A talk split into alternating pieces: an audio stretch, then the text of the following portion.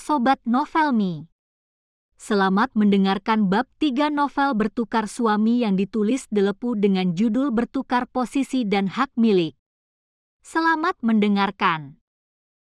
Aditya mendudukkan Rea di atas tempat tidur.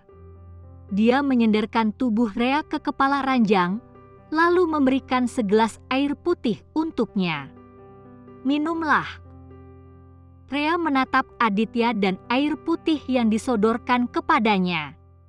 Sampai saat ini, Rea masih tidak percaya kalau pria yang berdiri di sampingnya adalah suami barunya. Aditya menautkan kedua alisnya. "Apa kamu tidak mau menjadi istriku?" tanyanya seraya menatap Rea dengan wajah datar. "Aku akan menceraikan kamu jika kamu tidak mau hidup denganku.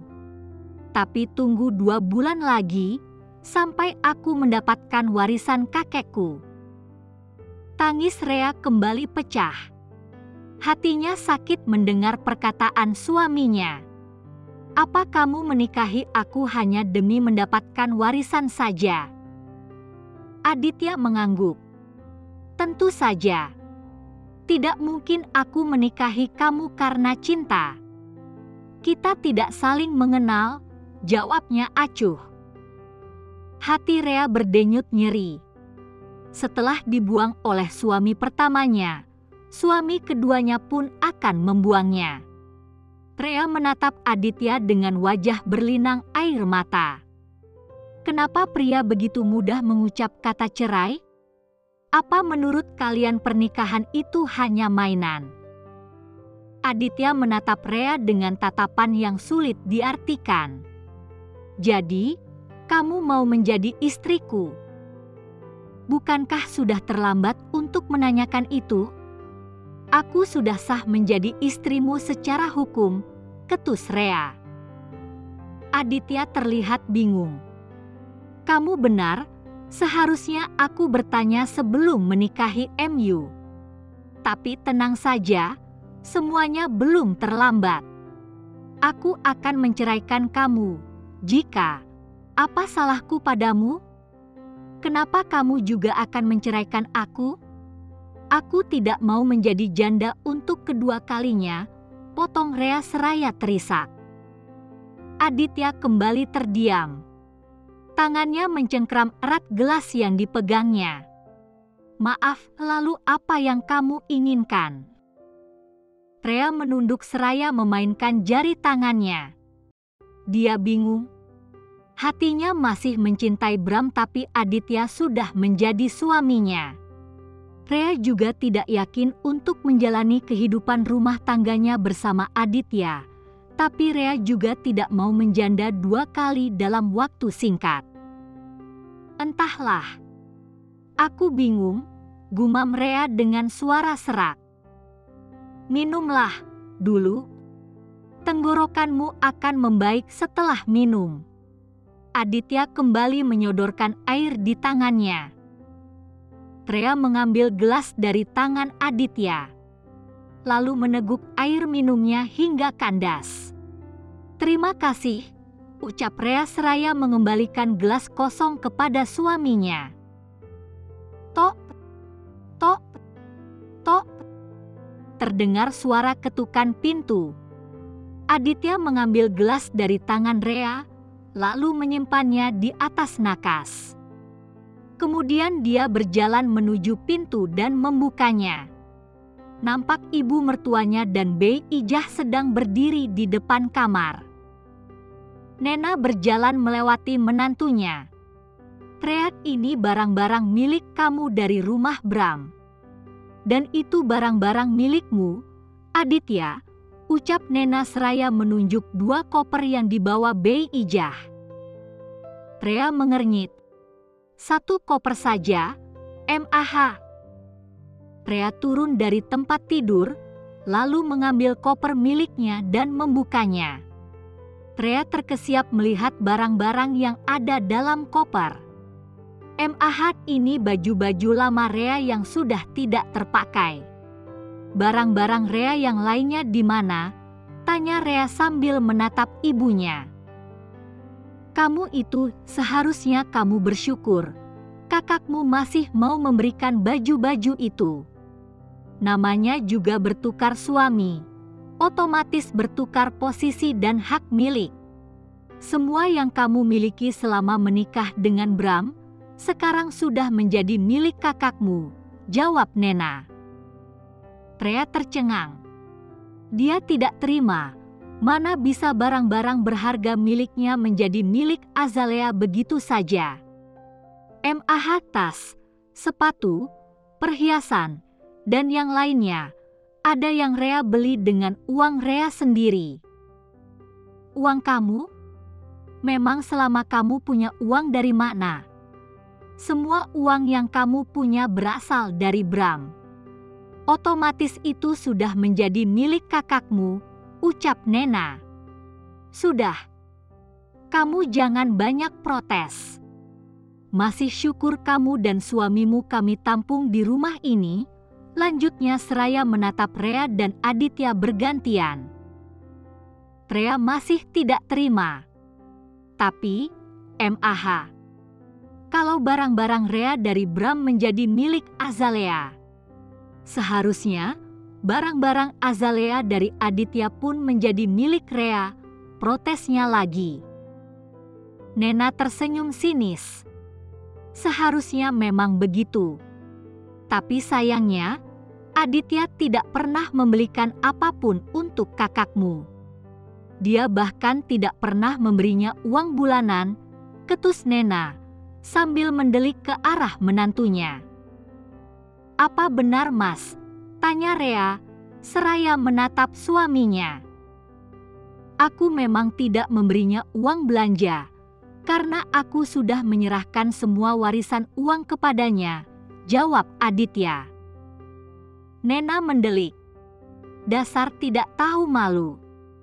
Uang itu kamu berikan sebagai mahar. Seharusnya kamu tetap memberinya nafkah kalian yang memintanya dimasukkan sebagai mahar. Padahal aku juga sudah memberikan cincin berlian untuk maharnya, timpal Aditya. Nena terdiam. Dia dan Azalea memang sengaja meminta uang warisan itu sebagai mahar supaya Aditya tidak bisa menggugatnya. Karena dalam surat wasiat jelas disebutkan, jika uang yang akan Azalea dapat harus dibagi dua dengan suaminya. Kamu itu alasan saja. Seharusnya kamu berterima kasih karena kami membiarkan kamu tinggal di sini dan memberimu makan, ketus Nena. Lalu dia menatap putrinya. Kamu sudah dengarkan? Aditya memang tidak pernah memberikan apa pun untuk kakakmu kecuali maharnya. Tapi, MAH sudah. Jangan banyak tapi-tapian. Dasar anak pembangkang, potong Nena. Hati Rea mencelos mendengar kata-kata ibunya. Dia tidak bermaksud membangkang, Rea hanya ingin memperjuangkan haknya. Namun, Nena nampaknya tidak akan memberikan barang-barang miliknya. Nena menghampiri Rea dan mengambil satu gaun yang tadi dia selipkan di antara baju-baju Rea. Nanti malam, kamu pakai ini. Gaun ini milik kakakmu, Azalea sudah memakainya beberapa kali. Tapi ini masih bagus, lebih bagus dibandingkan baju-baju kamu yang butut itu, ucap Nena seraya menunjukkan gaun yang dia maksud nanti malam memang ada acara apa? MAH, tanya Rea. Tentu saja pesta pernikahan kakakmu dan Bram. Mereka menggelar pesta meriah di gedung. Banyak orang kaya dan terpandang yang akan datang. Bram memang menantu sempurna. Dia mampu mengadakan pesta untuk merayakan pernikahannya. Tidak seperti suamimu, dia bahkan tidak bisa memberimu mas kawin. Nena menyindir Aditya. Hati Rea perih. Nena membanggakan Bram tanpa memikirkan perasaan Rea yang masih mencintainya. Dia juga menghina Aditya yang sekarang menjadi suaminya. Padahal, bukan keinginan Rea untuk bercerai dari Bram dan menikah dengan Aditya. Rea menatap suaminya yang hanya diam. Wajahnya tetap datar dan tidak menunjukkan eksepsi apa pun. Dia tidak terlihat marah ataupun tersinggung karena perkataan ibu mertuanya. Rea tidak bisa menebak apa yang ada di pikiran suaminya. Pokoknya, nanti malam kalian jangan membuat malu. Pakai baju yang bagus dan penampilan yang rapi, ucap Nena. Dia berbalik, lalu keluar dari kamar Rea diikuti Bei Ijah. Rea terduduk lemas di pinggir kasur. Dia menatap sedih baju-baju dalam kopernya. Sebagian dari baju-baju itu bahkan sudah terlihat kusam.